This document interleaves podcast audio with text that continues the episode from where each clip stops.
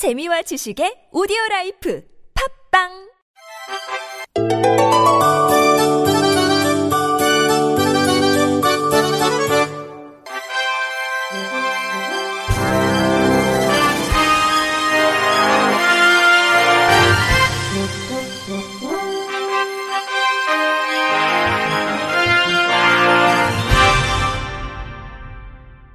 청취자 여러분 안녕하십니까? 3월 7일 화요일 KBS 뉴스입니다.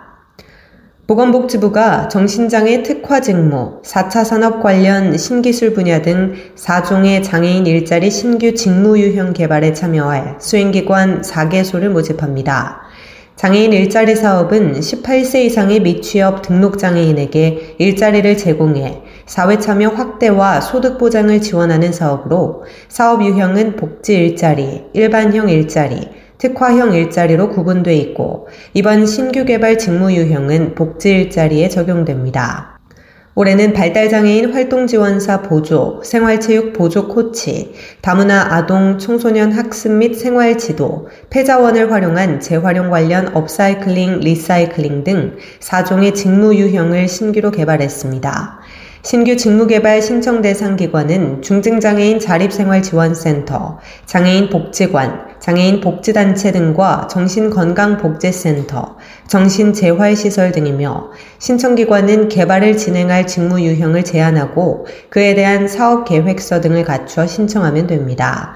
구체적으로 신청기관은 정신장애 관련 특화 직무와 4차 산업 분야와 관련된 신규 직무를 제안해야 하며 기존 직무 내용이더라도 직무 내용을 확대해 기존 직무를 개선하려는 경우 등 장애인 일자리 특성을 고려한 직무를 오는 27일까지 자유롭게 제안할 수 있습니다. 선정기관에는 참여 장애인 및 훈련 지원인 인건비, 사업비 등 기관당 약 1,600만 원을 지원하며 선정기관은 3개월 동안 참여자 및 훈련 지원인 모집 교육, 참여자 등에 대한 직무 훈련 및 근태 관리 등 제안한 신규 직무를 시범 운영하게 됩니다. 복지부 연민섭 장애인정책국장은 취업이 어려운 장애인의 사회 참여 확대를 위해서는 장애 유형이나 특성 등을 고려한 일자리 유형이 더욱 다양해질 필요가 있다며 보다 많은 장애인이 일자리 사업에 참여할 수 있도록 일자리 수의 지속적 확대와 함께 직무 유형 다양성도 지속 확대해 나갈 계획이라고 말했습니다. 한국소비자원은 생활가정용품 사업자 정례 협의체에 참여하고 있는 3개사와 함께 세탁세제, 섬유유연제, 치약 등 국민 다소비 생활가정용품에 점자 표시를 선제적으로 도입하기로 했다고 밝혔습니다.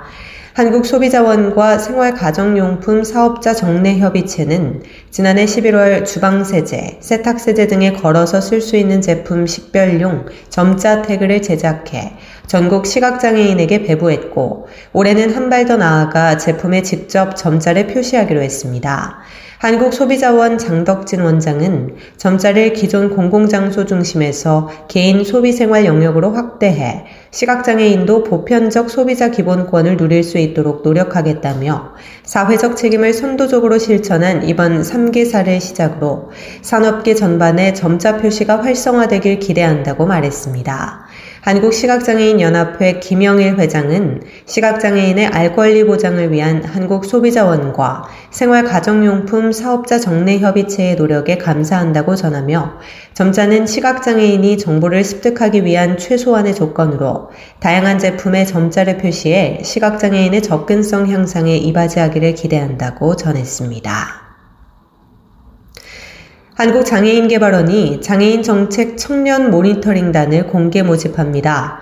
모니터링단은 청년의 시각에서 장애인 정책을 살펴 장애인 정책에 대한 이해와 관심을 제고하고 청년 세대 내 소통의 장을 마련하기 위한 사업으로 지난 2020년부터 운영하고 있습니다. 모집 인원은 총 60명으로 청년 기본법 제3조에 의거해 만 19세 이상에서 34세 미만 청년이면 누구나 지원 가능하며 장애 청년 지원자의 경우 가점을 부여합니다. 모니터링단에 지원하고자 하는 청년은 개발원 누리집 공지사항에서 지원서 양식 및 개인정보 동의서를 내려받아 작성 후 오는 27일까지 제출하면 됩니다. 개발원은 심사를 통해 유사 모니터링 관련 경험 및 활동에 대한 이해도와 장애인 정책 관심도, 활동 포부 등을 판단해 4월 초 최종 합격자를 발표할 예정입니다. 모니터링단 단원으로 선정되면 오는 4월부터 12월까지 보건복지부 소관 장애인 정책 제도 모니터링과 개발원 혁신계획 수립 참여 등 다양한 활동을 하게 되는데 올해는 전년도에 전국을 대상으로 실시한 지자체 장애인 복지 업무 담당 공무원 전화 모니터링을 다시 실시해 그 결과를 전년도와 비교해 볼 예정입니다. 보건복지부가 오늘 한국장애인개발원장에 이경혜 문화복지 공감대표를 임명했다고 밝혔습니다. 신임 이경혜 원장은 부산 점자도서관 관장, 한국시각장애인 여성연합회 및 열린 네트워크 공동대표 등을 역임한 바 있습니다. 신임 원장은 2006년 국무총리실 장애인 정책 조정위원회 산하 장애인 복지발전 5개년 계획 실무추진위원으로 활동했고 같은 해 유엔 국제장애인 권리협 약 체결 시 한국 시민단체 대표단 여성위원장으로서 장애 여성들과 함께 협약 내 장애 여성 단독 조항을 만들어내기도 하는 등 장애인 정책 전문가로서 행보를 이어온 국제통입니다. 복지부 관계자는 장애 분야의 전문 지식을 갖추고 있어 장애와 비장애를 잇고 우리나라 사회 통합과 장애인 복지 발전에 크게 기여할 것으로 기대한다고 전했습니다. 신임 원장의 임기는 3년입니다.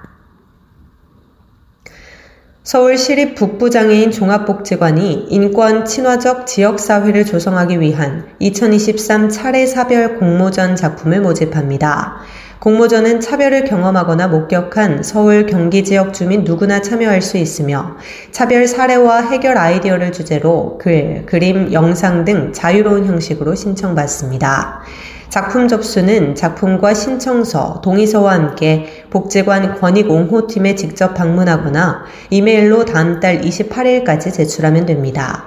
심사를 통해 우수작 발표와 시상식을 진행하며 대상 1명 75만원, 최우수상 2명 50만원, 우수상 4명 15만원, 장려상 20명 3만원을 수여하고 우수작에 선정되지 않더라도 참가자 전원에게 기프티콘을 증정합니다.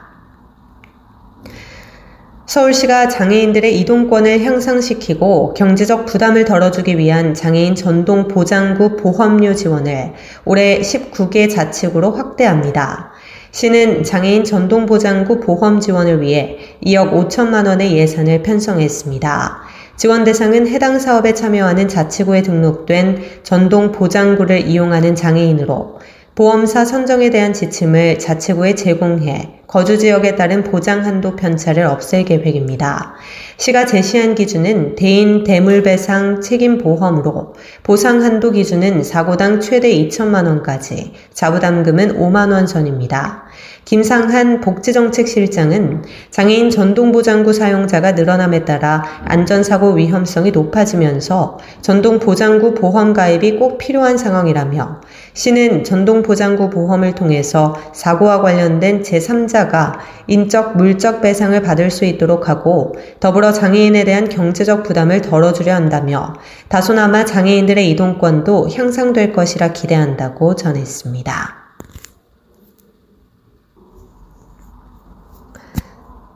끝으로 날씨입니다. 내일은 중부지방이 대체로 흐린 가운데 남부 지역은 맑다가 오후부터 차차 구름이 많아지겠으며 제주도 지역은 대체로 맑은 날씨를 보이겠습니다. 다만 새벽부터 오전 사이 인천과 경기 북부 서해안 중심으로 이슬비가 곳곳에 내리겠고 오후부터는 경기 북부와 강원 북부 내륙 산지 지역에 늦은 밤부터는 서울과 인천, 경기 남부 지역에 가끔 비가 내리겠습니다. 또한 오후부터 저녁 사이 서울과 인천, 경기 남부 지역, 그리고 오후부터 밤 사이에 강원 중남부 내륙과 산지, 그리고 충청 북부에 빗방울이 곳곳에 떨어지겠습니다. 예상 강수량은 경기 북부와 강원 북부 내륙 산지, 서해 5도 지역에서 5에서 10mm, 서울과 인천, 경기 남부 지역에서 5mm 미만, 그리고 강원 중남부 내륙 산지, 충청 북부 지역에 0.1mm 미만의 빗방울이 떨어지겠습니다. 내일 아침 최저 기온은 0도에서 13도, 낮 최고 기온은 영상 14도에서 24도가 되겠습니다. 이상으로 3월 7일 화요일 KBS 뉴스를 마칩니다. 지금까지 제작의 이창훈, 진행의 조소혜였습니다. 고맙습니다. KBLC